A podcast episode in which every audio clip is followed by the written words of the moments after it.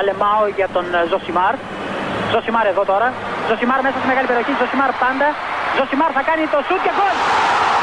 Φοβερό το γκολ του Ζωσιμάρ και πάλι. Ο Περέιρα Ζωσιμάρ, 24 χρόνων παίκτης της Βοτακόβο. Να λοιπόν, ο Ζωσιμάρ, ο αποκαλούμενος μαύρος ράμπο από τον πατέρα του, που ήθελε λέει να τον κάνει πυγμάχο και να πάρει τα πρωτεία του Κάσιους Κλέη.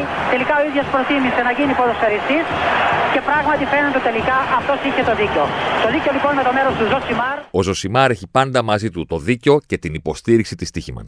Υπάρχει ένα παλιό ρητό, παμπάλιο ας πούμε, έτσι, χάνεται στα βάθη των αιώνων, εποχή Περικλέους, που λέει ότι δεν μπορείς να έχεις άποψη και να βγαίνεις να κάνεις ανάλυση, σχόλιο ή οτιδήποτε, παπάντζα κτλ για τη μάχη της Premier League εάν δεν έχουν γίνει πρώτα όλες οι μεταγραφές. Δηλαδή, τι σχολιάζεις, αφού δεν έχουν ολοκληρωθεί τα ρότερ. Δεν ξέρεις τι συζητάς.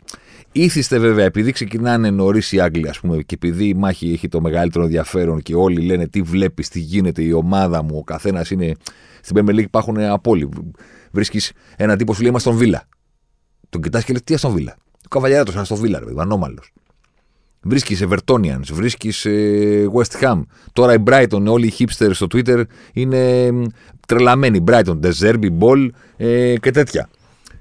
Είναι αυτό το πράγμα που ενδιαφέρει τον πλανήτη. Ξεκινάει 13, 14, 15 Αυγούστου, κάνουμε το σταυρό μας, ας πούμε, και καλά της Παναγίας, που λένε καλή Παναγία, τέτοια. Ξεκινάει η Premier League, σου λένε τι βλέπεις, κάτσε ρε φίλε να πάει 31 Αυγούστου, 1 Σεπτεμβρίου. Να ολοκληρωθούν τα ρόστερ. Γιατί, γιατί λέει το ρητό, ας πούμε, ότι το να σχολιάζεις τη μάχη της Premier League χωρίς να έχουν ολοκληρωθεί πρώτα οι μεταγραφές είναι σαν να έχεις άποψη για τα καλυστία πριν δει όλες τις κοπέ για το μαγιό. Απ' την άλλη, βέβαια, έχει ένα σεξισμό το συγκεκριμένο ρητό γιατί είναι παλιό. Απ' την άλλη, το κοινό του Ζωσιμάρ τώρα. Τα μπιτσίρικια, ας πούμε, ξέρουν την τα καλυστία. Όχι. Πού να ξέρουν τώρα την ακαλυστία ότι πηγαίνανε αυτό το ένα, το δύο, το κριτική επιτροπή, μετά κάνανε ερωτήσεις, μετά βλέπανε. Ε, περνάγανε στην αρχή. Δεν ήταν ποτέ στην αρχή με μαγιό. Ήταν κάτι που ήταν πιο μετά για να υπάρχει, ξέρεις, και τηλεοπτικό ενδιαφέρον. Τα οποία, αν δεν κάνω λάθος, τα είχε Δευτέρα τα, τα καλυστία. Ε. Γιατί μου φαίνεται ότι ήταν Δευτέρα βράδυ για κάποιο λόγο και δεν ήταν ποτέ Σαββατοκύριακο. Κάτι τέτοιο θυμάμαι. Ότι το, τη Δευτέρα έχει καλυστία, ρε παιδί μου. Ή ήταν τόσο δημοφιλή τηλεοπτικά κάποτε που ήταν δύο-τρία μες σεζόν. Δηλαδή δεν ήταν μόνο στα ρελά, ας πούμε. Είχε και Miss Young, ε. Τρελαίνεσαι με Miss Young. Τρελαίνεσαι. Anyway, μην πάμε στα καλυστία που ούτως ή άλλως. Εντάξει, έχουμε, πρέπει να, θυμ, να θυμάμαι πάντα ότι ένα στους πέντε που μας ακούει είναι κάτω από τα 22. Δηλαδή έχει γεννηθεί μετά το 2000. Τέτοια είναι η φάση μετά το 2000. Οπότε πρέπει να το έχω στο μυαλό μου. Τώρα καλυστία τι να του πεις, να του πεις το καντράν του τηλεφώνου. Καντράν. Τώρα σου λέει εδώ μια άγνωσες λέξεις, ανώμαλες. Εντάξει. Λοιπόν, πιστή στο καθήκον. Πιστή στο καθήκον. Θα κάνουμε την εβδομάδα της διακοπής την κλασική ματιά που κάποτε ήταν κείμενο ανάλυσης ως 24, τώρα θα την κάνουμε podcast για την Premier League, να δούμε λίγο έτσι τι σκεφτόμαστε, τι βλέπουμε, τι μαντεύουμε, τι νιώθουμε για τη μάχη της Premier League και την επόμενη εβδομάδα βλέπουμε.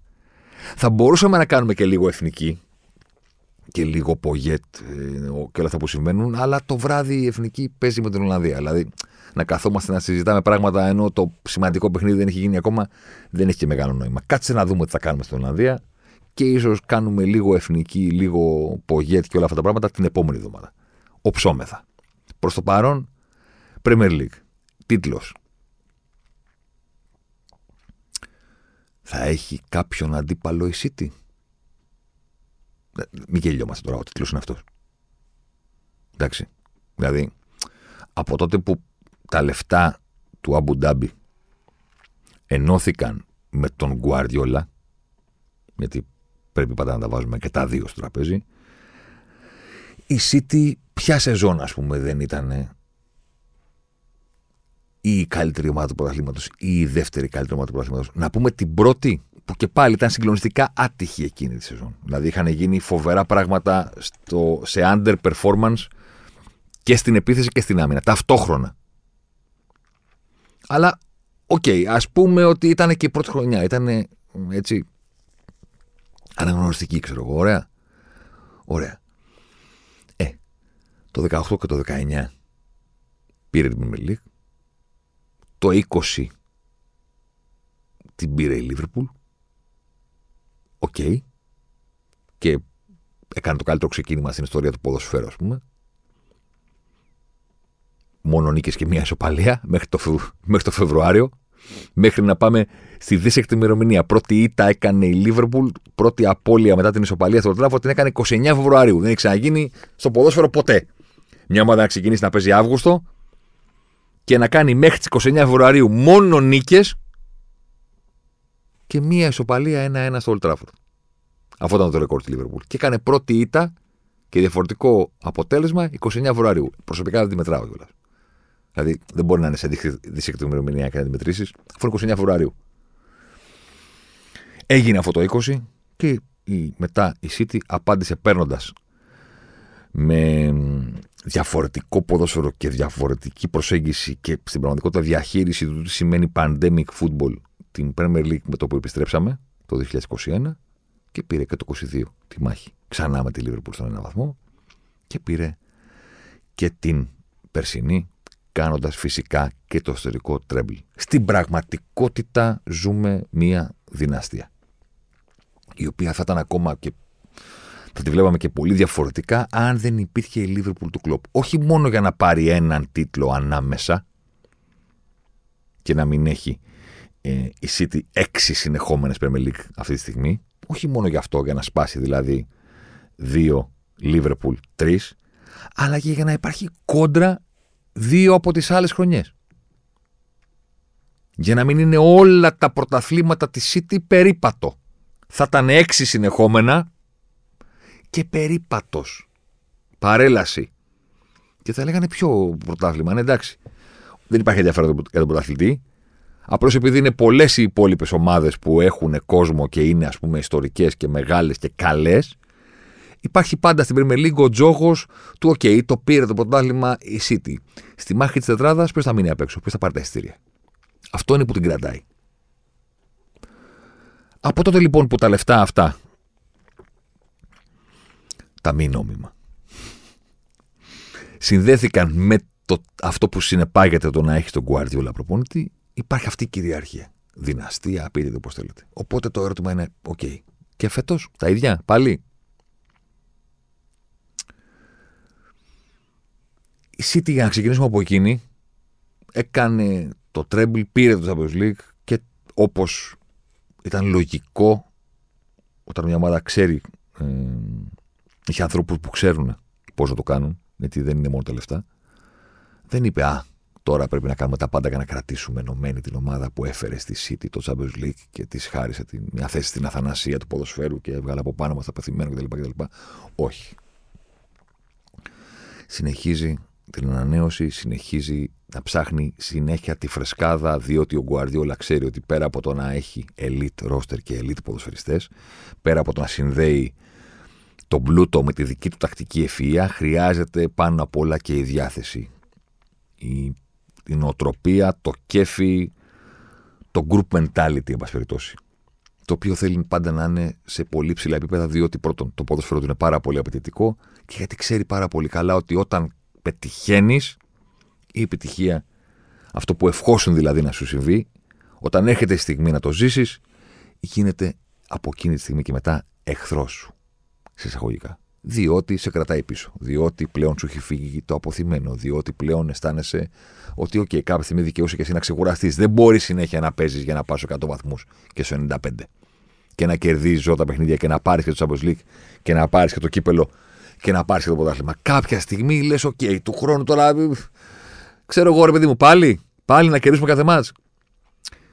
Κάποιοι το έχουν, κάποιοι δεν το έχουν. Το γκρουπ των παικτών χρειάζεται ανανέωση για να έρθουν οι καινούργοι, να αμφισβητήσουν τους παλιούς, να τους ε, κοντράρουν για τις θέσεις τους και να φέρουν τη δική τους δίψα, διότι ο Γκουβαρδιόλ, ο Κόβατσιτς, ο Νούνιες και ο Ντοκού θέλουν τώρα να πετύχουν στη City. Οπότε έρχεται η δική τους φιλοδοξία να τονώσει τη συνολική φιλοδοξία του γκρουπ των παικτών.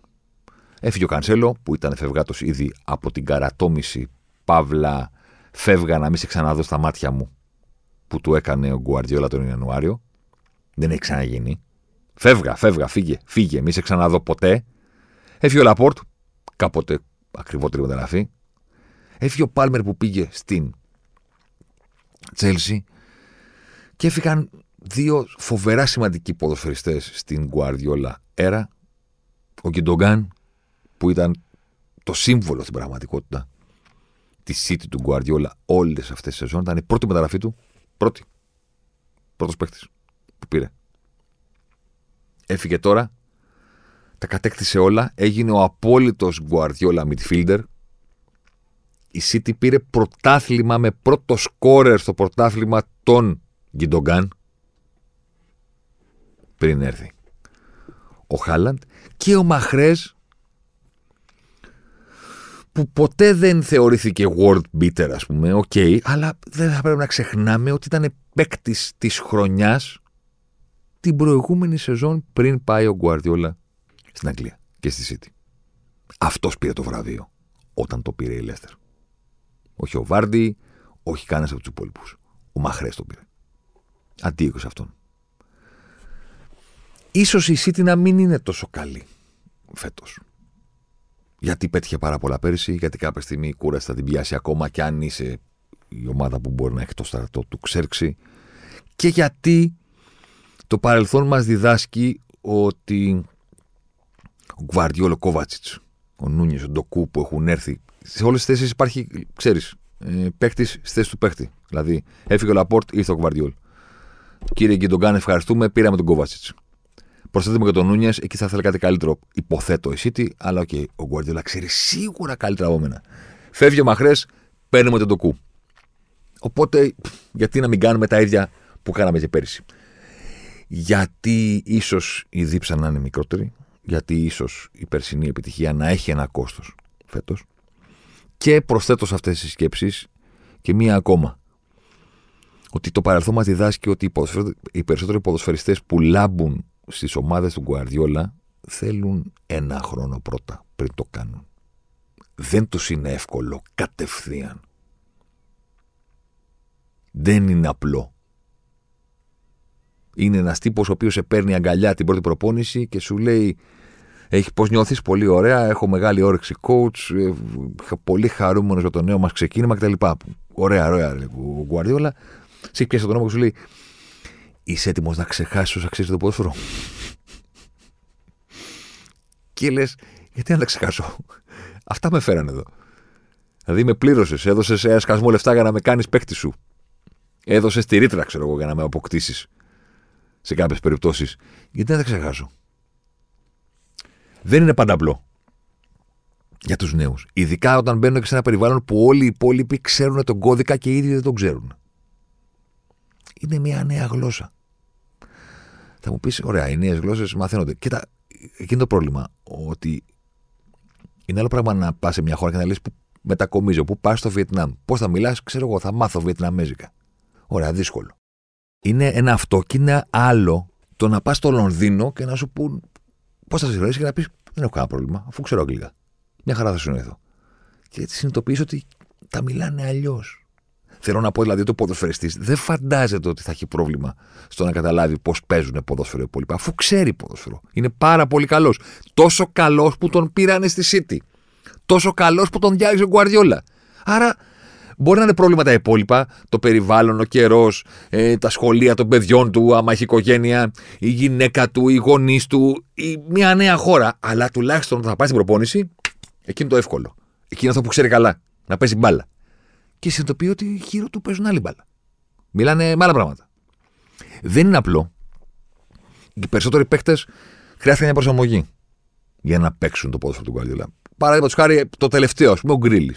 Πρώτη σεζόν με δεύτερη σεζόν. Εντάξει. Και συν τη άλλη υπάρχει και νέος τραυματισμός Ντεμπρόινε που τον κρατάει τέσσερις μήνες έξω. Όχι βέβαια ότι θα τα βάψουμε και μαύρα για τη City, εννοώντας ότι όλα αυτά τα βάζω στο τραπέζι για να τα σκεφτούμε. Δεν προδικάζω ότι θα έχει φοβερά προβλήματα, γιατί πάντα τη βρίσκει την άκρη η συγκεκριμένη ομάδα με τα συγκεκριμένα resources και με το συγκεκριμένο προπονητή στις αποφάσεις. Είναι όλα μαζί. Πάντα τη βρίσκουν την άκρη. Μα έτσι, μα αλλιώς. Όμως, ας για την οικονομία της κουβέντας, ας υποθέσουμε ότι όλα όσα ανέφερα περιγράφουν μια κατάσταση με τη City, ξέρω εγώ, εγχώρια, πάντα μιλάμε για το πρωτάθλημα, για τις 38 που να είναι λίγο χειρότερη από πέρυσι. Ωραία. Α το πούμε έτσι. Και είναι αρκετό. Έστω ότι έτσι θα γίνει. Σίγουρα. Μπράβο, Ζωσιμάρ, το βρήκες. Παρέα με τη στοίχημα φυσικά. Καθηγητές. Και αρκεί. Αν είναι 5% χειρότερη, θα αλλάξει κάτι στην κορυφή της βαθμολογία στο φινάλε της σεζόν; Θα αλλάξει το χρώμα στις κορδέλες που βάζουν στο τρόπο του παίρνει λίγο όταν είναι να το σηκώσεις, ή θα είναι πάλι γαλάζιες; Έστω ότι η City είναι χειρότερη. Ξεκινάμε από την Arsenal. Γιατί, γιατί στο φινάλε αυτή τερμάτισε δεύτερη, γιατί αυτή ε, έκανε μια φοβερή σεζόν πέρυσι που στα μάτια κάποιον βέβαια ήταν απογοητευτική. Για όνομα του Θεού. Εν πάση περιπτώσει. Κοίτα τώρα, την Arsenal κάπως την έχουμε συζητήσει αρκετά. Γιατί, γιατί πριν φύγουμε, κάναμε όλη αυτή, όλο αυτό το podcast για τους δύο μεγάλους. Για το Rice και για το Havertz. Είπαμε πολλά για τους συγκεκριμένους ποδοσφαιριστές, για αυτά που θα δώσουν και για το πόσο στοχευμένες μεταγραφές είναι και για το πόσο ο Χάβερτ είναι το αιώνιο 9,5, ας πούμε, είναι ο Λιμπερόπουλος των Γερμανών και της Premier League και της Arsenal πλέον. Να επανέλθουμε τώρα να πούμε το εξής. Ότι είναι μεγάλη καντεμιά, ρε παιδί μου, να παίρνεις και τον Τίμπερ γιατί θέλεις αυτά τα προσόντα στην άμυνα, γιατί θέλεις να βελτιώσεις και αυτή τη γραμμή. Οπότε πολύ σωστά, μεθοδικά, ο Αρτέτα συνεχίζει να βελτιώνει την ομάδα. Στην αρχή το έκανε με ξεσκαρτάρισμα, μετά το έκανε με το να φτιάχνει το ποδόσφαιρό του και να δίνει συγκεκριμένες θέσεις και μετά πήγε και είπε: Ωραία, χρειαζόμαστε και παίχτε. Πάμε να τους πάρουμε. Και πήρε του Ζεζούς και έφτιαξε την άμυνά του ε, πίσω και προσπαθεί. Και πηγαίνει φέτος και λέει: Ωραία, Τίμπερ στην άμυνα, αριστερά, θέλω αυτά τα προσόντα. Στο κέντρο ο Ράις, generational talent για το αγγλικό ποδόσφαιρο, συγκλονιστικός, θα τον κάνουμε δικό μας και είναι τεράστια μεταγραφή για την Arsenal για τα επόμενα χρόνια. Τεράστια. Και δεν το λέω επειδή έβαλε τον κόλλο με τη United τώρα κτλ. Αλλά ο άνθρωπος είναι σπουδαίος, σπουδαίος χαφ και αν τον έπαιρνε οποιαδήποτε άλλη ομάδα στην Αγγλία θα έκανε διαφορά για τα επόμενα χρόνια. Το ότι τον πήρε η Arsenal είναι τεράστιο πράγμα. Και θέλω και το Χάβερτ στην επίθεση. Τα κάνει όλα αυτά και πηγαίνει ο Τίμπερ ρίξει εκτός όλη τη σεζόν. Δηλαδή, μάνι μάνι η Arsenal ξέρει ότι θα είναι πάρα πολύ δύσκολο να βελτιώσει την τελευταία γραμμή της αμυνάς της. Τη λειτουργία της αμυντικά μπορεί να τη βελτιώσει με το Rice. Μην παρεξηγηθούμε. Η δική του παρουσία στο κέντρο λογικά θα βελτιώσει πάρα πολύ την Arsenal στο πώς θα αμήνεται και το πόσο καλύτερη από πέρυσι θα είναι στο να αντιμετωπίσει transition. Δεδομένα. Αλλά ήθελε και αυτόν τον ποδοσφαιριστή στην τελευταία γραμμή της αμυνάς της για να τη βοηθήσει και αμυντικά και με αυτά που θα κάνει στα ανεβάσματά του. Δεν θα τον έχει. Μου έχουν έρθει κάτι μηνυματάκια, γιατί ο κόσμος, ξέρετε, ο καθένας το βλέπει όπως θέλει εκείνος. Δηλαδή δεν ήρθε μήνυμα από όπου τα έχει πει για τον Ράις, επειδή έβαλε το γκολ. Ήρθε μήνυμα ε, με τον Χάβερτς μας είχες πει ότι είναι καλός. Ναι, κοίτα. Σαν κλασικός ε, Λίμπε, προφανώς και θα είναι μία έτσι, μία αλλιώς. Γιατί αυτή είναι η μοίρα του 9,5, του trequartista, του παίχτη που δεν έχει θέση. Και μία πεθαίνει για εκείνον και μία θες να πεθάνει αυτός. Σε εισαγωγικά πάντα. Ε, να, είναι, να είναι στο πάνω και στο κάτω, στο καρφί και στο πέταλο. Μία Θεός, μία να μην ξαναπέξει. Ναι, το ξέρω. Πολύ κακή εικόνα. Στα πρώτα του παιχνίδια με την ε, Arsenal. Έτσι είναι, εγώ το περίμενα. Θέλω να πω ότι έτσι είναι φτιαγμένη η ιστορία αυτών των παιχτών, ρε παιδί μου. Κάποια στιγμή θα ανέβει. Ο Άρτετα τον στηρίζει, ε, έκανε και μια δήλωση και λέει και ότι με τη γυναίκα μου λέει στην αρχή λέει, δεν ε, είχε ανταποκριθεί στο ενδιαφέρον μου και προσπαθούσα να βγούμε έξω γιατί μου άρεσε πάρα πολύ και επέμενα και εκείνο και τα άλλο. Αλλά τελικά όταν βγήκε η χαρά μου ήταν μεγάλη. Μια τέτοια ιστορία υπάρτετα. Εντάξει, για να πείσει το Χάβερ ότι ξέρεις, θα συνεχίσει ρε παιδί μου και κάποια στιγμή θα του, θα του καθίσει. Εγώ συνεχίζω να τον πιστεύω δεν καταλαβαίνω καθόλου μια κουβέντα που δημιουργήθηκε ε, με το Χάβερτ που παίζει μέσος και προσπαθεί να του δώσει αυτή την, ε, τη θέση του εσωτερικού μέσου αριστερά και ότι μπέρδεψε την ομάδα. Ο Αρτέτα, παιδιά, οι ομάδες πρέπει να εξελίσσονται. Δηλαδή, αν η Arsenal έλεγε πέρυσι, πολύ καλά πήγαμε να πάρουμε και ένα-δύο παίχτε ακόμα, πάμε να κάνουμε τα ίδια για να πιάσουμε τη City, δεν θα την έπιανε ποτέ. Θα μου πεις, θα την πιάσει φέτος, δεν ξέρω. Ξέρω ότι η ομάδα πρέπει να προσπαθεί να είναι καλύτερη από πέρσι. Το αν αυτό είναι αρκετό για να πάρεις πρωτάθλημα ή θα μείνεις ξανά στη δεύτερη θέση ή θα βγεις τέταρτος, γιατί θα βελτιωθούν πάρα πολύ οι υπόλοιποι, είναι μια άλλη κουβέντα. Προφανώς και η Arsenal θα έπρεπε να εξελιχθεί.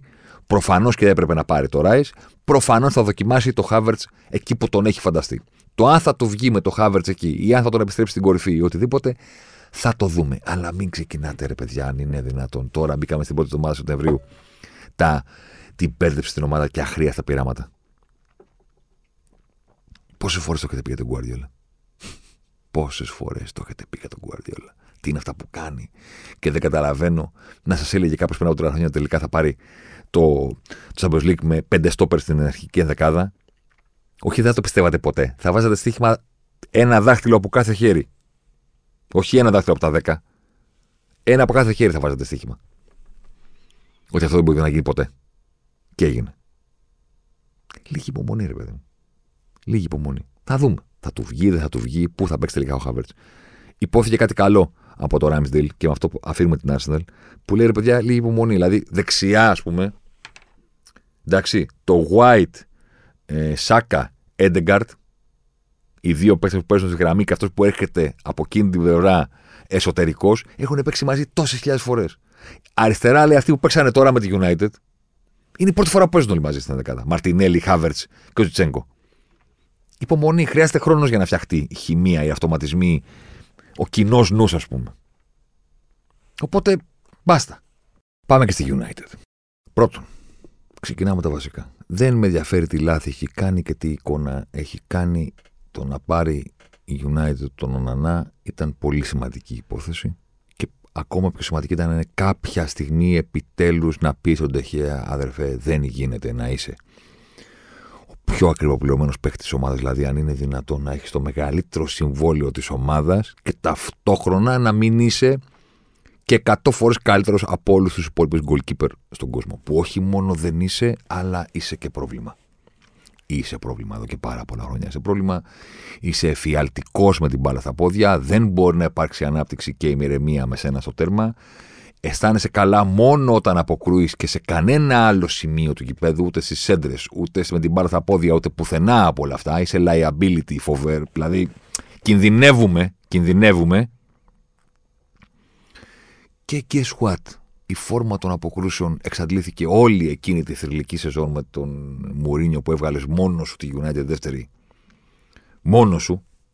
Δεν υπήρχε τίποτα καλ, βελτιωμένο σε εκείνη την ομάδα παρά μόνο ένας θεματοφύλακας ο οποίος αποφάσισε σε μια σεζόν να κάνει ρεκόρ, ας πούμε, στο πόσα γκολ κλείτωσε την ομάδα του με τις αποκρούσεις του σε σχέση με το πόσα θα έπρεπε να φάει με βάση τα σουτ που πήγαν στο τέρμα. Ε, και από τότε τρώ πάνω κάτω τα expected. Δεν είσαι κάτι extraordinary. Σε πληρώνουμε για extraordinary και είσαι average μέτριος στις αποκρούσεις και καταστροφικό σε όλα τα υπόλοιπα. Καταλαβαίνω ότι ο Νανά τώρα έχει γίνει λίγο περίγελος στον αντιπάλο, πούμε, ότι κάνει λάθη εκείνο και τ' άλλο. Θα τη βρει την άκρη. Και σε κάθε περίπτωση δεν γινόταν να συνεχιστεί αυτό το πράγμα με τον Τεχεία. Με κανέναν τρόπο. Οπότε πάρα πολύ καλή μεταγραφή. Δεν μπορώ να πω το πάρα πολύ καλή και για τα υπόλοιπα. Μου άρεσε ο Mount στην Τζέλση. Αλλά όπως και σε αρκετές περιπτώσεις μεταγραφών της United δεν είμαι σίγουρος, δεν είμαι βέβαιος ότι υπάρχει ξεκάθαρη σκέψη πίσω από την απόκτησή του, ρε παιδί. Δηλαδή, έπαιξε στα πρώτα παιχνίδια ε, δίπλα στον Κασεμίρο. Δεν μου προκύπτει ότι μπορεί να υπηρετήσει αυτό το ρόλο. Δηλαδή, Κασεμίρο, Mount και μπροστά τώρα το ξέρεις. Ε, Μπρούνο, Άντωνι, Γκαρνάτσο και ή Ράσφορντ στο πλάι και κάποιος άλλος στην κορυφή ή ο Γκαρνάτσο στο πλάι και ο Ράσφορντ στην κορυφή. Και ο Μάουντ εκεί. Το Μάουντ τον είδα όσο τον είδα να λάμπει σε μια τσέλση που ήταν πάντα μεταβαλλόμενη και ποτέ σταθερή, ας πούμε. Τον είδαμε κάπου στα μεσοδιαστήματα ψηλά στο κήπεδο, στους ενδιάμεσους χώρους να κάνει τέτοιες δουλειές. Να συνδέει την άμυνα και την επίθεση, να βρει εκτελέσεις για τον εαυτό του, τέτοια πραγματάκια πιο ψηλά στο γήπεδο. Αν τον θέλει εκεί, εκεί πατάει ο Μπρούνο. Το να πάει δίπλα του, να πάει δίπλα του. Πάλι μένει ο Κασεμίρο μόνος του. Ο Κασεμίρο δε, σημειώστε το, 31 ε, μαγουλοφόρος ε, Βραζιλιάνος, 31 χρονών, μέχρι στιγμής στην Premier League, τέσσερις αγωνιστικές δεν έχουν γίνει. Τέσσερις αγωνιστικές έχουν γίνει. Νούμερο ένα παίκτης στο πόσε φορές τον έχουν τριμπλάρει. Τώρα που μιλάμε. Στη διακοπή, ο νούμερο ένα παίκτη στις τρίπλες που έχει δεχθεί είναι ο Κασεμίρο. Σε όλο το πρωτάθλημα. Όχι στη United. 12 φορές τον έχουν περάσει. Είναι τεράστιο το νούμερο. Όπως καταλαβαίνετε. Δεν το λέω για να πω χα για ο Κασεμίρο. Λέω ότι πιθανότατα και εκείνος να μεγαλώνει όσον αφορά το πώς μπορεί να πάει στην μπάλα. Και δεύτερον, ότι βλέπω ένα νούμερο ποδοσφαιριστή που είναι λίγο εκτεθειμένος, να το πω έτσι. Δεν υπάρχει ισορροπία. Παρότι η ομάδα του υποτίθεται ότι έχει μπει συντηρητικά στα παιχνίδια. Δηλαδή με τη Wolves στην Πρεμιέρα η, η United έκανε όσες τελικές έκανε και η Wolves. Που η Wolves τώρα είναι και μια ομάδα. Εντάξει. Δεν λέω το τι κάνει η United στις δύο ήττες με Tottenham και Arsenal. Είναι εκτός, OK. Okay. Εκτεθειμένος, βαρύς ο ίδιος, δεν κολλάει ο Mount, δεν ξέρω. Δεν είναι, υπάρχει μια προβληματική χημεία στην αρχή. Αλλά πάση περιπτώσει αυτά, πες, εντάξει, νωρίς είναι ακόμα, ε, διορθώνεται. Δεν ξέρω πού ακριβώς είναι η θέση που φανταζόταν ο Τενχάκ που να το βοηθήσει ο Mount. Από τη στιγμή που υπάρχει αυτός ο πόλος ψηλά στο κήπεδο που λέγεται Μπρούνο, ο οποίος είναι τα πάντα στα πόδια του. Παραπάνω από τον Ντεμπρόιν. Θέλω να πω ότι η City ε, διατήρησε τον Ντεμπρόιν ως το, το βασιλιά ας πούμε του μεσοδιαστήματος στα δεξιά αλλά από την απέναντι πλευρά είπε ωραία ποιος είναι ο ποδοσφαιριστής ο οποίος κουβαλάει την μπάλα και μπαίνει με εκείνη στην αντίπαλη περιοχή περισσότερο από οποιονδήποτε άλλο στον πλανήτη στα αριστερά του γηπέδου. Και ήταν ο Γκρίλις. Που δεν είναι δεν είναι. είναι άλλο πράγμα. Δηλαδή θέλω να πω, διατηρήθηκε το να είναι ο Ντεμπρόινε ο βασιλιάς της επιθετικής λειτουργίας στην επίθεση ψηλά, αλλά υπάρχει σε αυτήν την ομάδα ταυτόχρονα ο Μπέρναντο Σίλβα που κάνει χίλια πράγματα. Και από την άλλη πλευρά πήγε κάποιος ο οποίος είχε το. Παίρνω την μπάλα και πηγαίνω ευθεία και μπαίνω στην περιοχή. Για να εκμεταλλευτεί η City το γεγονός ότι όλοι μαζεύονταν γύρω από τον Ντεμπρόινε και τον Μπερνάντο. Οπότε από την άλλη πλευρά αυτός που θα του μεταφέρουμε την μπάλα γρήγορα, ο Γκρίλι δηλαδή, θα έχει χώρο και χρόνο. Οπότε θα τους την κάνει, θα μπει. Και αυτό έγινε η περσίνη City, ας πούμε. Εντάξει. Πολύ σχηματικά. Ωραία.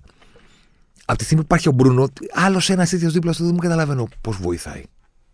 Είναι πιο λογικό να λάμπεις σε αυτό το χώρο ο Γκαρνάτσο εκεί και να βρίσκεις τις ευκαιρίες του, παρά να βάζεις το Mount πίσω του. Δηλαδή, μου φαίνεται ότι φτιάχνεται μια συνθήκη σαν εκείνη με τα χρόνια του Μποκμπά που προσπαθούσε ο έρμος ο Σόλτσκερ να λύσει ένα πρόβλημα το οποίο δεν λυνόταν. Πού θα βάλουμε τον Μποκμπά, πώς θα απελευθερωθεί ο Μποκμπά πέντε χρόνια. Να το βάλουμε και να το βάλουμε από εδώ, να το βάλουμε από τέτοιο. Αν θέλει πλάτη πίσω του, λέει, θέλει τον Νερέρα, θέλει τον Μάτιτς, θέλει τον Έτσι, θέλει τον Μπίξε. Δεν ξέρω. Στην επίθεση δε έγινε μεταγραφή του Χόιλουντ 75 εκατομμύρια. Ναι, ξέρω έχουν ανέβει τιμές, αλλά δεν πάβει να πρέπει να βλέπουμε και να λέμε κάτσε ρε παιδί μου, περίμενε. 75 εκατομμύρια ο Χόιλουντ. Είναι 20 χρόνων. Έχετε ακούσει τα podcast τα παλιότερα που έχουμε συζητήσει, ας πούμε, τη λογική του. Είναι πάντα δελεαστικό να πάρεις το Wonder Kid, να πάρεις το 19χρονο, τον 20χρονο, τον 21-22, αλλά πρέπει πάντα να προσέχεις, πρέπει πάντα να είσαι προσεκτικός, διότι, θα το ξαναπούμε άλλη μια φορά, δεν ισχύει πάντα ο, κανένα, ο κανόνας ότι αν τα κάνει αυτά στα 19, Παναγία μου, τι θα κάνεις στα 25. Μπορεί να είναι ο ίδιος. Μπορεί να είναι και χειρότερος. Τίποτα δεν εγγυάται ότι 19χρονο σε 3 χρόνια θα είναι Παναγία μου ό,τι καλύτερο έχουμε δει. Το τι μπορεί να είναι πολύ καλός για την ηλικία του ισχύει. Δεν εξασφαλίζει με κανέναν τρόπο ότι στα 25 θα έχει ξεπεράσει και όλους τους 25 επειδή στα 18 του ήταν σαν 21. Δεν, δεν υπάρχει καμία τέτοια αξίωση. Αν την κάνεις την επιλογή, ρισκάρεις πάρα μα πάρα πολύ να έχεις πληρώσει πολύ παραπάνω από την πραγματική αξία κάποιου. Που καλώς θα εξελιχθεί, αλλά θα λες πάντα ρε, εσύ αυτός πιστεύαμε ότι θα, θα, θα τα διαλύσει όλα. Έκανες λάθος και το πλήρωσες. πολλά λεφτά. Δεν μπορώ να είμαι σίγουρος. Με καμία. με κανέναν τρόπο. Ότι ο Χόιλοντ είναι τέτοια περίπτωση και θα αποδειχθεί τέτοια περίπτωση. Λέω ότι η United θέλει γκολ. Εντάξει. Δηλαδή να γυρίσουμε σε αυτήν τη σεζόν 2021, τερμάτισε δεύτερη. Κακομίρι ο πάλευε εκεί ο, ο Σόλσκερ. Δεύτερη. Εντάξει. 74 βαθμοί. Εκμεταλλεύτηκε την κατάρρευση τη Λίβερπουλ μετά το πρωτάθλημα. 73 γκολ. Σημειώστε το. Δεύτερη δεν το διεκδίκησε. Εντάξει, 86 βαθμούς το πήρε η City. 74 βαθμοί, 73 γκολ. Πηγαίνετε την επόμενη χρονιά και Παναγία μου έρχεται πίσω ο Κριστιανό Ρονάλντο. Από τη δεύτερη θέση η United πάει στην έκτη. 58 βαθμοί, 55 γκολ. Το βλέπετε το pattern, το πρότυπο. 58-57. Η οποία μάλιστα εκείνη τη χρονιά έβαλε όσα έφαγε. 57 γκολ. Έβαλε 57 έφαγε. Μην κάνουμε πάλι την κουβέντα για το πώς βελτιώνουν τις ομάδες επιθετική κτλ. Τα γκολ της United έπεσαν. Φεύγει ο Κριστιανό με το Serial το περσινό και πηγαίνει η United, επιστρέφει στην τετράδα, εκμεταλλεύεται τα χάλια των υπολείπων και μπράβο της.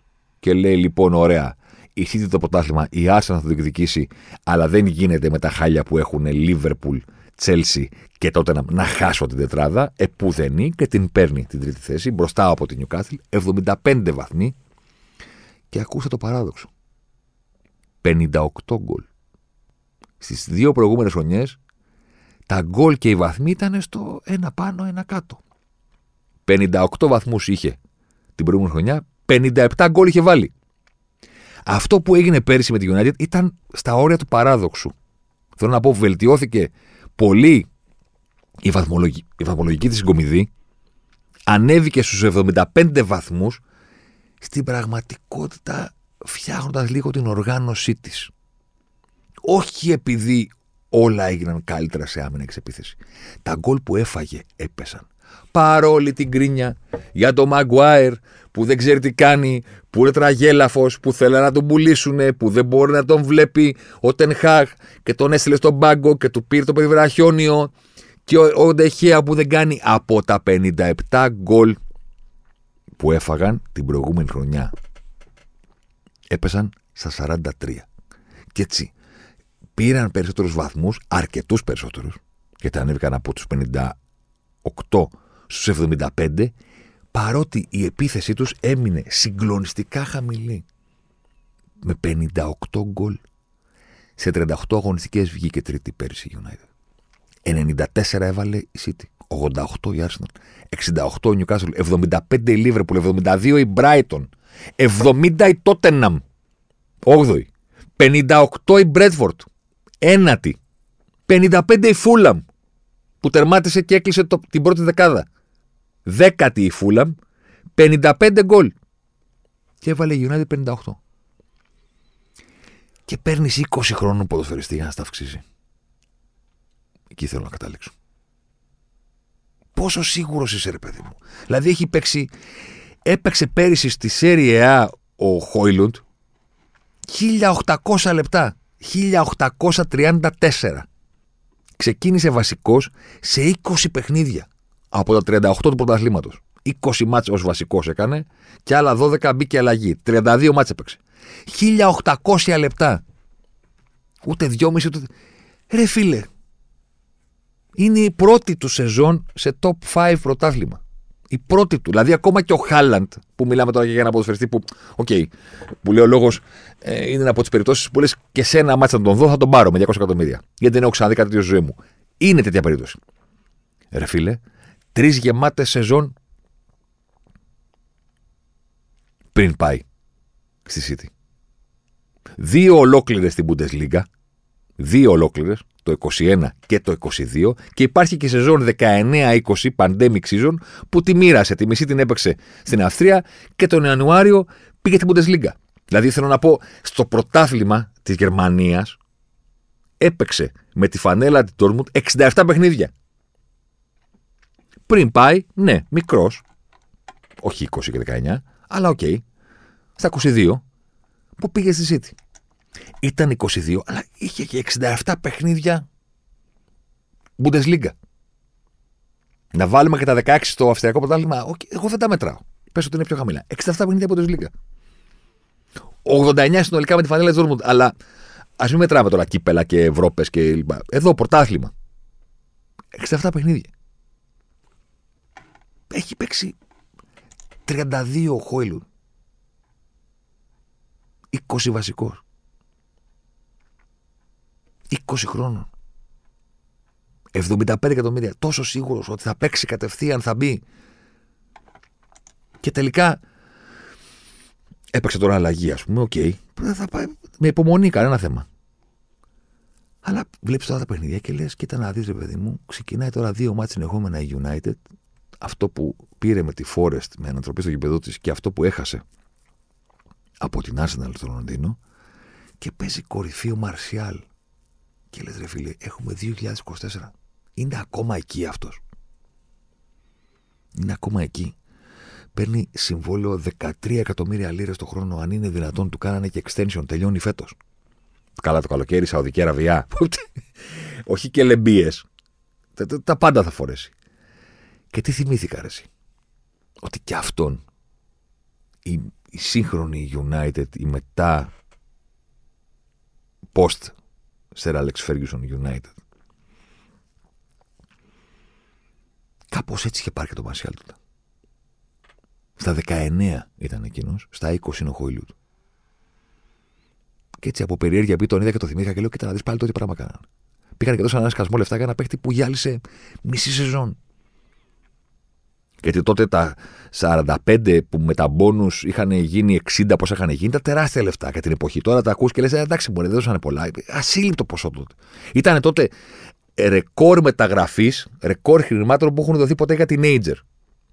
Τα λεφτά που έδωσε η United για τον Μαρσιάλ. Του είχαν βάλει και όρο στο συμβόλαιο αν πάρει τη χρυσή μπάλα. Τέτοιος ήταν ο ντόρος, ας πούμε, ότι θα πάρει ο Μαρσιάλ τη χρυσή μπάλα. Εντάξει. Και επειδή τον είδα και το θυμήθηκα και λέω: Κάνανε πάλι το ίδιο, ρε φίλε. Κάνανε πάλι το ίδιο. Πήγα και να δω έτσι λίγο τις λεπτομέρειες. Και ήταν 19.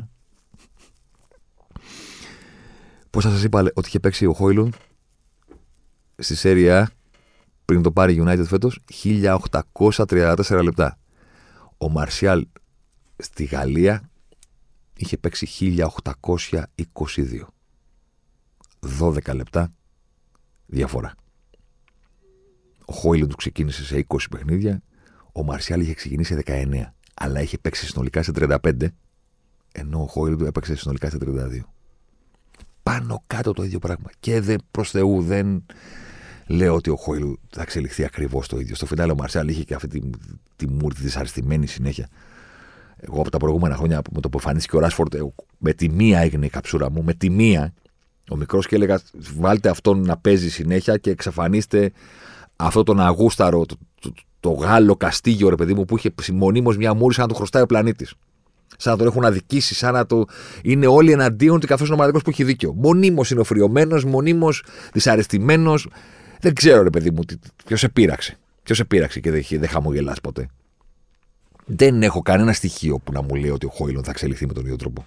Δανός είναι ο άνθρωπος μπορεί να είναι κάτω φορσιό σοβαρός. Λέω ότι πάλι η United έβαλε πάρα πολλά λεφτά και πάρα πολλά αυγά σε ένα καλάθι το οποίο δεν το ξέρει ακόμα. Αυτό λέω όλο και όλο.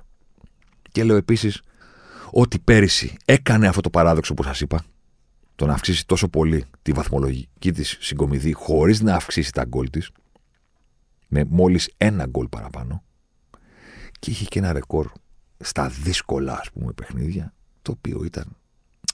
Δηλαδή, ακούστε περσινά αποτελέσματα απέναντι στις ομάδες που τερμάτισαν στο πρώτο μισό της βαθμολογίας εκτός έδρας. Στην έδρα τους δηλαδή. Στην έδρα των ομάδων που τερμάτισαν πάνω από τη μέση.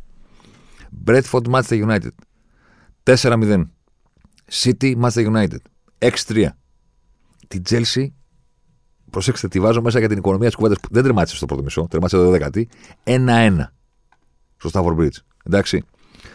Aston Villa United 3-1. Arsenal Manchester United 3-2.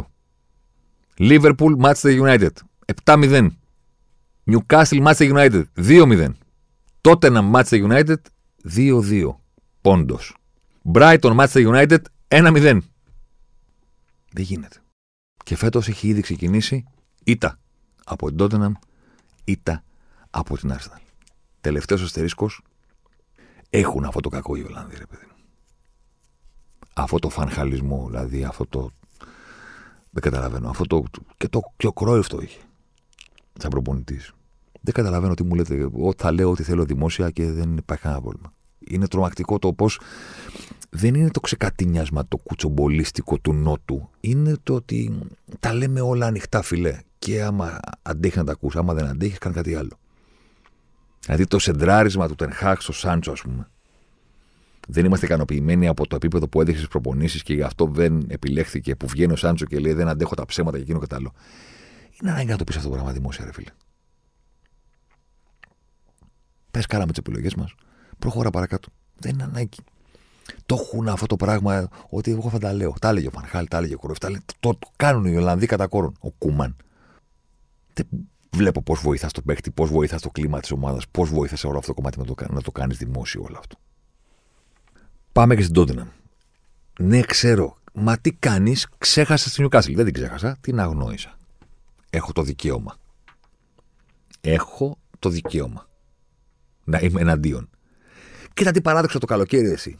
Πήγανε Σαουδάραβες, ας πούμε, έλε τη ΦΑΚ, έλε τη ΧΑΝΤ, δεν ξέρω κανένας τι ποιοι είναι όλοι αυτοί, και κουνάγανε δεσμίδες με 500 ευρώ, ας πούμε, σε όλους τους παίκτες της Ευρώπης και λέγανε Ελά, εδώ να σε πάρουμε. Κάθε πήγαν να χτυπήσουν ένα παίκτη τη Νιουκάστλ. Δεν χτυπάει το ένα χέρι το άλλο, θα μου πεις. Ε, αυτό θα μου πεις. Πήραν τον Τονάλι. Νομίζω με το μαλλί ότι είναι ο Πύρλο. Όχι, φίλε, δεν θα σχολιάσει το Νιουκάστλ. Δεν θέλω. Δεν ψήνομαι. Ψήθηκα πάρα πολύ να τους κερδίσει η Brighton. Π.χ. Γιατί είμαι με την Brighton. Με τις Brighton γενικά, με αυτούς που πάνε να πετύχουν με το να είναι έξυπνοι. Με το να ανακαλύψουν κάτι που οι άλλοι δεν ξέρουν. Με το να φερθούν φοβερά έξυπνα στο παρασκήνιο για να καλύψουν το handicap το οικονομικό που έχουν, για να κάνουν moneyball κανονικό, να πούνε ωραία, δεν πρόκειται ποτέ να κερδίσουμε τις άλλες ομάδες της Αγγλίας αν ξοδεύουμε όπως εκείνες, γιατί εκείνες έχουν περισσότερα λεφτά. Άρα θα χάνουμε πάντα. Πρέπει να ξοδέψουμε πιο έξυπνα και να βρούμε τους Αϊσέδο, τους Καϊσέδο, τους Μακάλιστερ, να έχουμε τον Ντεζέρμπι, να κάνουμε όλο αυτό το σύμπαν της Brighton. Έτσι πετυχαίνεις. Και κερδίζει το χειροκρότημα αν θες να πετύχεις Σαουδαραβικά όπως η Νιουκάθλι, με γεια σου, με χαρά σου, μπράβο σου να το πετύχεις. Προς το παρόν, εγώ διατηρώ το δικαίωμα. Πώς το, το λένε στις καφετέρειες στην Αμερική, μου αρέσει πάρα πολύ αυτή η ταμπέλα. Που λένε διατηρούμε το δικαίωμα να αρνηθούμε την εξυπηρέτηση. Δεν είμαι υποχρεωμένος να σου βάλω καφέ, ρε παιδί μου. Πώς να το πω. Μπήκες με στο μαγαζί και λες ένα καφέ.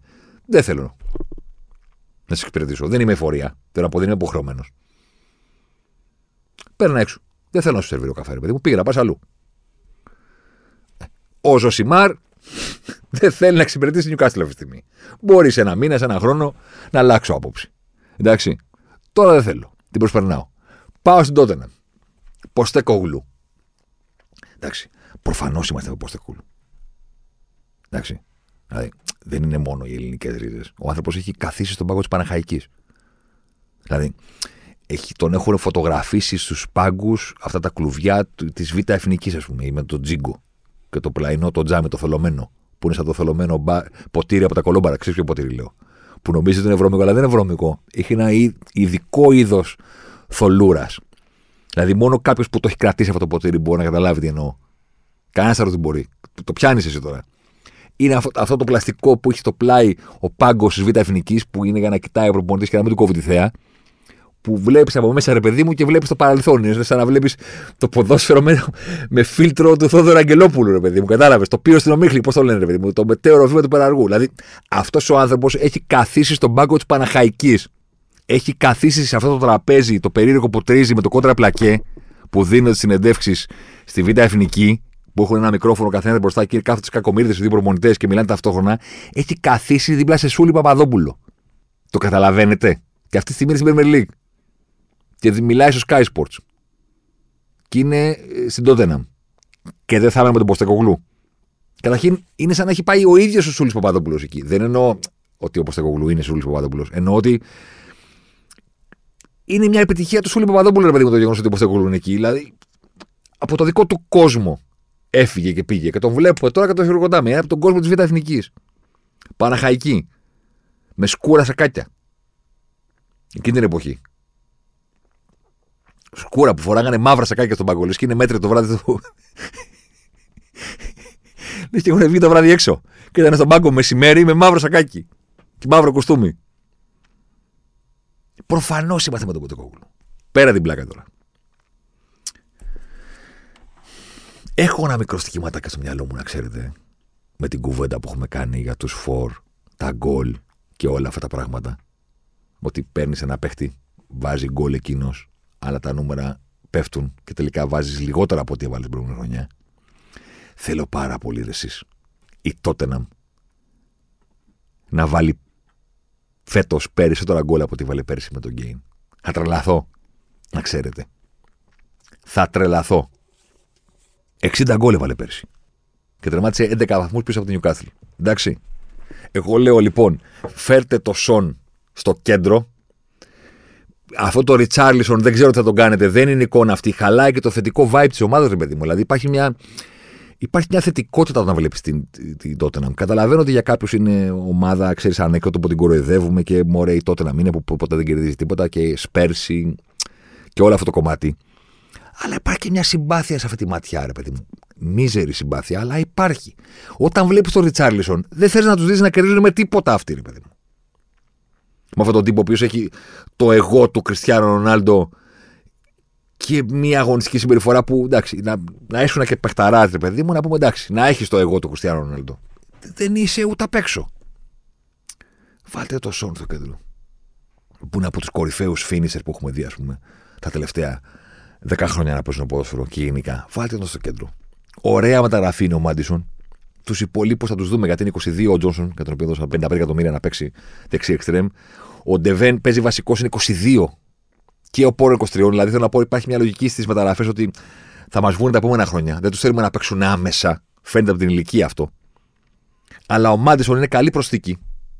Φέρτε το σόν στο κέντρο. Βάλτε τον στην κορυφή της επίθεσης. Με αυτόν τον υπέροχο κόσμο. Άκελο Ποστέκογλου στον πάγκο κατευθείαν από τη Β' Εθνική και προχωράμε δυνατά κάτι τετράδα. Τσέλσι. Κοίτα. Τι θα σου πω για την Τσέλσι. Θα σου πω το εξής. Θα σου πω ότι αν έχω πει ρε παιδί μου 100 πετυχημένα πράγματα στη ζωή μου. Τα 50 ήταν αστεία, τα άλλα 50 ήταν λίγο χιουμοριστικά. Πολύ ωραία περιγραφή, ωραία παρομοίωση. Μπράβο, ρε μαλάκα, καλά τα 'πες να πούμε ότι είναι 100, όλα και όλα. Όταν θα πας στο top 10, ρε παιδί μου, θα πεις: OK, okay, τώρα πρέπει να δούμε αυτά τα οποία ήταν πάρα πολύ σωστά και πολύ εύστοχα για να φτιάξουμε το top 10 ε, των πραγμάτων που έχει πει αυτός ο τύπος, ας πούμε.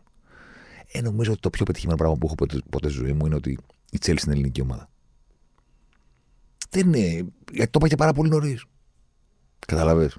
Δηλαδή πριν ε, εμφανιστεί ο Αμερικάνος καουμπόη, ο Αμερικάνος κακέτη, ας πούμε, και αρχίσει και κάνει, κάνει φέτος αυτό που κάνει ο Ολυμπιακός πέρσι. Δηλαδή πιο ελληνική ομάδα δεν μπορεί να γίνει. Τι θέλετε να σχολιάσουμε τώρα αυτό το πράγμα με τις μεταγραφές, το πόσου έχουν πάρει; Εγώ αρνούμαι να μπω σε αυτή τη λογική. Δεν περίμενα ποτέ να δω ομάδα Premier League να φέρεται έτσι. Ακόμα και την Τσέλσι. Ακόμα και την Τσέλσι. Του Αμπράμοβιτς που επήγαινε τελικούς Champions με υπηρεσιακούς, που τους έδιωχνε, που έχει όλο αυτό το ελληνικό πράγμα, ρε παιδί μου, της προεδράρας που πληρώνει. Είναι ο πρόεδρος, ο ευεργέτης, ρε παιδί μου, εθνικός και πληρώνει και αλλάζει τους προπονητές σαν τα που κάμισε κάτι δεν δέχεται να χάνουν και κρίμα για αυτόν τον πρόεδρο και τέτοια ρε παιδί μου. Πω ελληνικά πράγματα 100% παρένθεση, όταν τελικά ο πρόεδρος φεύγει, δεν θέλουμε μετά όσο παδί να την πληρώσει η ομάδα. Όχι. Είναι κρίμα, λέει, να υποβαστεί η Τσέλση να πληρώσει αυτά που συμβαίνουν ε, με τον Αμπράουμ στη Ρωσία. Πώς είναι κρίμα. Δηλαδή, όταν παίρνεις τα πρωταθλήματα για την Champions League, λόγω του Προέδρου είναι εντάξει, αλλά μετά το να πληρώσεις το ποιον έχεις πρόεδρο είναι κρίμα; Πώς πάει αυτό το πράγμα, δεν καταλαβαίνω δηλαδή. Τι εννοείς; Δηλαδή, να τρέχει η Ferrari, αλλά κρίμα να πληρώνει τη βενζίνη; Δεν γίνεται να έχεις το supercar και να μην πληρώνεις και τη βενζίνη του. Αφού θες να τρέχει έτσι, θα πληρώσεις και τη βενζίνη. Αλλιώς πάρει ένα άλλο αυτοκίνητο. Ελληνικός σύλλογος. Ε, αυτά που γίνονται τώρα δεν υπάρχουν. Φοβερά πράγματα. Τους πήρε όλους. Έχει δώσει 350 εκατομμύρια μόνο για μέσους. Αν προσθέσει κανείς τα λεφτά του Έντσο Φερνάντες και του Καϊσέδο και του, και του Λάβια, δεν ξέρει κανένας τι γίνεται. Ποιοι είναι αυτοί οι ποδοσφαιριστές. Κοιτάει ο Ποκετίνο του λέει: Εσύ παίζεις σε εμάς. Πόσα θέλανε εσένα; Δεν θυμάμαι ποτέ ήρθε. Σαν τον Κορμπεράν πέρυσι πρέπει να είναι. Και είναι ομάδα Premier League. Βαράνε, παίρνουν, κάνουν, δείχνουν. Ένα τρομερό πράγμα. Και είναι ασύλληπτο. Πήραν το Champions League πριν από δύο χρόνια. Όχι πέντε να πεις πενταετία, ρε παιδί μου, τι λες, ρε Κεσάρι. Πενταετία στο ποδόσφαιρο είναι τεράστιος χρόνος.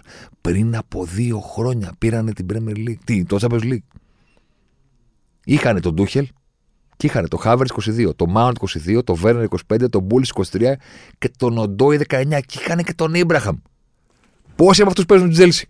Κανένας. Είναι απίστευτο, απίστευτο. Ρευστότητα στην επίθεση, νιάτα, ε, ε, ε νέα πράγματα. Έιμπραχαμ φοβερός. Και πήγανε και πήραν το Λουκάκου 115 εκατομμύρια. Ανήκουστα πράγματα. Βάλανε το Λουκάκου το ίδιο καλοκαίρι και τώρα τον πληρώνουν για να παίζει δανεικό αλλού. Και έχουν εξοδέψει ένα δισεκατομμύριο μεταγραφές. Ένα δισεκατομμύριο. Ήταν όλοι αυτοί οι ποδοσφαιριστές σε ομάδα που πήρε το Champions League πριν από δύο χρόνια. Και δεν παίζει κανένας αυτούς. Να πεις ότι παιδί μου το πήραμε με τριαντάριδες, προφανώς μετά από δύο χρόνια μπορεί να κοιτάξεις μια ομάδα και να πεις δεν συνεχίσανε. Ε, ναι, κάτι. Το να πάρω το Champions League ήταν ας πούμε κάτι που τους προέκυψε στο φινάλε της καριέρας τους. Η Chelsea το πήρε με μπιτσιρίκια. Κάποια ήταν μπιτσιρίκια, δεν ήταν όλοι. Προφανώς. Υπήρχαν μεγάλοι σε εκείνη την ομάδα, που σιγά σιγά αποχώρησαν, πήγαν πλικουέτα κτλ. Ναι, υπήρχαν και μεγάλοι σε ηλικία. Μπροστά υπήρχε νιάτο, μπρίο, που λέγανε και κάποιοι παλιοί. Μπρίο, φαντασία, ρευστότητα στην επίθεση. Χάβερτς, Μάουντ, Βέρνερ, πούλησε ο Ντόιτ, Έμπραχαμ. Δεν κανένας εκεί. Πήραν κάτι άλλο τώρα. Sorry, αυτό δεν είναι ποδοσφαιρικό, δεν είναι κανονικό. Δηλαδή, και εσύ ρε, και την δηλαδή, πού πήγες και μπλέξει, ας πούμε, μετά την Τότνα. Πού πήγες και έμπλεξες μετά την Τότνα. Σε χειροκροτάγαμε τότε και λέγαμε τι φοβερή δουλειά κάνει και το project και εκείνο και τ' άλλο και τελικό Champions και το κλάμα στο Άμστερνταμ που δεν μπορείτε να ξεχάσουμε ποτέ. Πού πήγες και έμπλεξες. Πού τους βρήκες όλους αυτούς. Μια κανονική ομάδα δεν μπορούσες να βρεις. Δεν μπορώ να πω κάτι παραπάνω. Έτσι, πραγματικά. Δηλαδή δεν είναι... Περιμένω να δω τι είναι αυτό το πράγμα. Οπότε τι μας λες, ρε φίλε; Τόση ώρα. Παρέα μου τη στοίχημα. Τι μας λες; Ότι και να πέσει η City, καμία από τις ομάδες που μας ανέφερες δεν προκύπτει από πουθενά ότι μπορεί έστω και ένα πιθανό πισωγύρισμα ποιοτικό ας πούμε και βαθμολογικό της City να πέσει λίγο η απόδοσή της, να πέσουν και οι βαθμοί της, δεν μπορεί να το καταληφθεί. Ναι, η αλήθεια είναι πάνω κάτω αυτό σου λέω. Ήθελα να κάνω μια ματιά στις υπόλοιπες ομάδες και να σου πω ότι ακόμα και να πέσει ή ποιος να την κοντράρει. Και ερχόμαστε στο τέλος. Στη Λίβερπουλ. Γιατί τώρα ξέρεις, κατάλαβες. Τόση ώρα είναι κουβέντες για αντικειμενικές. Μετά τώρα παίζει και το συνέστημα. Κατάλαβες. Είναι και αυτό, είναι και η γυναίκα μου, και το αισθημά μου που λέγει κολυμπά. Δηλαδή, προσπαθώ να είμαι αντικειμενικός όσο μπορώ. Μεταξύ μας τώρα, εντάξει πέρα την πλάκα. Επειδή μόνο και μόνο το έχει ξανακάνει. Και επειδή υπάρχει ο Γερμανός και αυτή η λογική και οτιδήποτε, αν βλέπω μία ομάδα σε ένα υποθετικό σενάριο, είναι η δική μου. Το καταλαβαίνω. Είναι επειδή είναι η ομάδα μου. Και είμαι σίγουρος ότι πολλούς από εσάς δεν σας βρίσκει σύμφωνος η συγκεκριμένη σκέψη. Αλλά ξέρεις τι; Έχουμε φοβερή επίθεση, ρε φίλε. Έχουμε φοβερή επίθεση. Δηλαδή, ο Σαλάχ είναι συγκλονιστικός. Εξακολουθεί να είναι συγκλονιστικός. Υπάρχει όλη αυτή η ανανέωση που επιτεύχθη τελικά και πέρα από το Μανέ και το Φιρμίνο, υπάρχει και μια μεγαλύτερη πληρότητα στις θέσεις. Είναι ποσότητα, ας πούμε. Εντάξει. Δηλαδή είναι ο Σαλάχ και τώρα ξαφνικά είναι ο, Νιούς, ο Νούνιος, ο Χάκπο, ο Ζώτα, ο Τία. Υπάρχουν επιλογές. Και έγινε αυτός στο κέντρο. Το Σομποσλάι τον ήθελα σαν τρελός. Τον ήθελα σαν τρελός. Τον γούσταρα από την εποχή που έγινε το Euro τότε με την Ουγγαρία. Θεωρώ ότι είναι δύο ποδοσφαιριστές αυτός και ο Μακάλιστερ που αποκτήθηκαν πολύ φτηνά από τη Λίβερπουλ. Πέρα την πλάκα τώρα. Πολύ φτηνά για, την, για τη σημερινή αγορά, για όλα αυτά τα ποσά που δίνονται. Είναι φοβερές προσθήκες, πολύ φτηνές. Θα αισθανόμουν καλύτερα, σοβαρά τώρα, αν είχε μείνει ο Φαμπίνιο Και αν είχε φύγει μόνο ο Χέντερσον. Είναι πολύ νωρίς για να το φτιάξεις όλο από την αρχή καινούριο. Θα ήταν πιο λογικό να μείνει ένας, να είναι ο Φαμπίνιο, να παίζει συνέχεια, να είναι αυτός εκεί και μπροστά του να έρθει η ανανέωση, να είναι και τελευταία σεζόν του και εκείνου και του Τιάγκο, μέχρι του χρόνου να πάρει άλλον έναν ακόμα η Λίβερπουλ, ξέρω εγώ, και να φτιάξει ένα καινούριο κέντρο για να πορευτεί από εδώ και πέρα. Είναι νωρίς για να τους χάσεις όλους αυτούς μαζί. Παρ' όλα αυτά, είναι φοβερή η προσθήκη του Σομποσλάι. Δεν ξέρω πού τελικά θα καταλήξει ο Μακάλιστερ γιατί τον επηρεάζει αυτόν περισσότερο από οποιοδήποτε άλλον το γεγονός ότι έφυγε και ο Χέντερσον και ο Φαμπίνιο. Είναι φοβερή προσθήκη ο Σομποσλάι εκεί που είναι ο Σαλάχ δεξιά και εκεί που έρχεται ο Τρέντ, ο οποίος βέβαια έχει ένα καινούριο ρόλο φέτος. Να δούμε αν θα το διατηρήσει μέχρι το τέλος σεζόν, να έρχεται κεντρικά και να διευθύνει από εκεί τα παιχνίδια. Προς το παρόν με την Αστοβία ήταν ξέρω, συγκλονιστικός, ας πούμε. Μιλάμε τώρα για ένα playmaker από χαμηλά. Άδο άνευ προηγουμένου. Εντάξει. Είναι ότι ψήθηκα και πανηγύρισα και τα σπάσα όλα με το διπλό στην Νιουκάθη. Δηλαδή τώρα μιλάμε για. Ποιος ο καλύτερος τρόπος να κερδίσεις; Δηλαδή ξεκινάμε από εκεί. Ποιος είναι ο καλύτερος τρόπος να κερδίσεις; Εκτός έδρας, ας πούμε εγώ. Δεύτερο. Με ανατροπή φοβερό. Ειδικά εκτός έδρας. Ανατροπή, δηλαδή διπλό και να έχω βρεθεί να χάνω εκτός έδρας. Φοβερό. Με 10 παίχτε. Με 10 παίχτε. Στο 93. Δηλαδή, μιλάμε τώρα, όχι τα σπάσα. Όπως έγραψε κάποιος στο Twitter, ε, δεν θέλω να αφήσω το συνέστημα να με παρασύρει, αλλά είναι η μεγαλύτερη νίκη που έχω δει ποτέ στη ζωή μου. ναι, γιατί είναι έτσι, έτσι νιώθεις, δεν είναι τίποτα. Τρεις βαθμοί είναι. Τρεις βαθμοί είναι, ρε παιδί μου. Τρεις βαθμοί. Εντάξει, δεν είναι ούτε ανατροπή σε ημιτελικό Champions League, ούτε ντέρμπι, ούτε τελικός που σου δίνει τρόπο, ούτε τίποτα. Τρεις βαθμοί. Αλλά ρε, εσύ, εντάξει, δεν το ξεχνάς. Με 10 παίχτε από 30. Και όχι σε καμιά μπόρν μου θα απέναντι. Δηλαδή σε ομάδα που είναι πολύ χειρότερη από σένα, οπότε ακόμα και με 10 παίχτες, εσύ έχεις την μπάλα και πας να χάνεις απέναντι σε ομάδα που έχει εκείνη την μπάλα και παίζει για να σου βάλει δεύτερο γκολ. Και το σώζει ο Άλισον. Δηλαδή έχουν εκείνη την μπάλα και λες ένα μηδέν. Πώς να κερδίσουμε, τι να κερδίσουμε. Άντε να σώσουμε με κανένα γκολ το βαθμό. Και μπαίνει ο Δαρβίνος. Τα σπάσα όλα, εντάξει, ναι. Ομολογώ ότι έχω παρασυρθεί από το συνέστημα. Έχει ακόμα πολλά θέματα η Λίβερπουλ. Είμαι πάρα πάρα πολύ περίεργος να δω τι θα κάνει ο Κλόπ με τον Χράβεμπερκ. Είναι ένας ποδοσφαιριστής που εδώ και δύο μήνες είχα καταλάβει ότι θα τον πάρει η Λίβερπουλ γιατί πίστευα τον θέλει για εσωτερικό μέσο. Από τότε άλλαξαν οι προτεραιότητες γιατί έψαχνε εξάρι και γι' αυτό πήγε να κάρει τον κόλπο με τον Γαϊσέδο και τον ε, Λάβια. Τελικά τους πήρε και τους δύο ο Cowboys της Τσέλσι. Οπότε έμεινε η Λίβερπουλ να πάρει το χραβερό. Πρόσεχε τώρα τι γίνεται. Μιλάμε για ποδοσφαιριστή που αν είχε έρθει για εσωτερικός μέσος στη Λίβερπουλ, με λιμένα τα προβλήματα στο 6, θα σου έλεγα ότι είμαι ενθουσιασμένος. Από ό,τι καταλαβαίνω, η Λίβερπουλ που τον παρακολουθεί τα τελευταία 2-3 χρόνια θεωρούσε ότι είχε τρεις μέσους πάνω-πάνω στη λίστα της. Τρεις game changers στα επόμενα τρία χρόνια. Ο ένας ήταν ο Τσουαμενί. Ενδιαφέρθηκε για εκείνον και είπε Real Madrid να κάνει την λίγο στην άκρη. Που θα πάρεις εσύ τον Τζουαμενί. Έκανες τον Τζουαμενί έτσι, πώς κάνουν στα σκυλιά. Πώς κάνουν στα σκυλιά του κάνει έτσι νόημα. Και εκεί που ο Τσουαμενί κοίταγε τη Λίβερπουλ, γύρισε και πήγε σε αυτόν που έκανε τον bacon. Κατευθείαν. Το θυμάσαι το, το Τζακ Νίκολσον που είχε το bacon στις τσέπες του; Στο As Good As It Gets. Μπράβο. Πάει ο Τσουαμενί. Ποιος άλλος ήταν στη λίστα της Λίβερπουλ ως game changer μέσω των επόμενων 10 χρόνων στο ποδόσφαιρο, ο Μπέλιγχαμ. Τι έγινε, ακριβώς το ίδιο που είχε γίνει και με τον Τσουαμενί.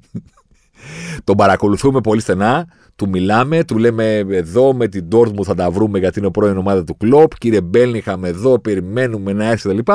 Και τελικά τι έγινε, ο Μπέλιγχαμ πήγε στον bacon. Όπως πήγε και ο Τσουαμενί άμα εσύ έχεις να προσφέρεις χάδια και ο άλλος έχει να προσφέρει bacon, το σκυλί θα πάει εκεί που μυρίζει τον bacon. Τι θα κάνει; Τρίτος σε αυτή τη λίστα της Λίβερπουλ ήταν ο Χράβεμπεργκ. Θέλω να πω, δεν ξέρω αν μπορεί να παίξει έξι. Δεν ξέρω τι θα γίνει φέτος και πώς θα ενσωματωθεί. Είναι πάρα πολύ μικρός.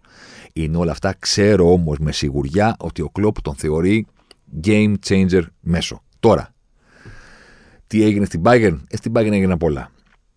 Τι θα κάνει τώρα, δεν ξέρω.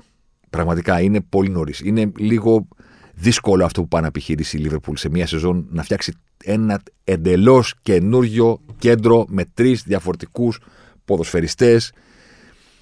Δεν είναι απλό.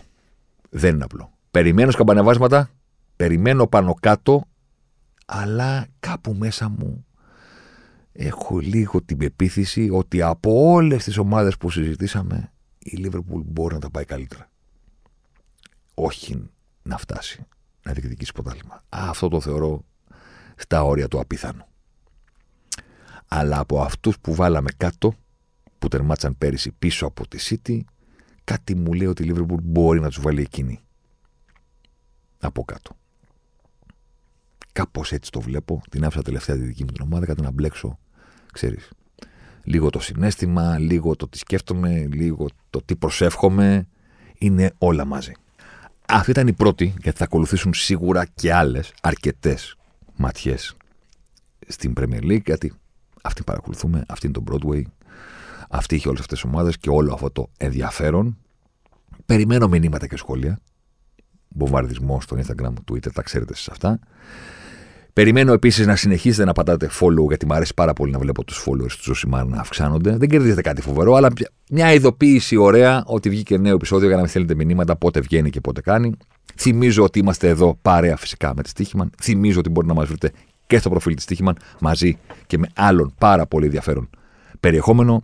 Ραντεβού την επόμενη εβδομάδα, λογικά με εθνική. Θα δούμε κιόλας. Μπορεί να αλλάξω γνώμη, ποτέ δεν ξέρεις. Χαιρετώ.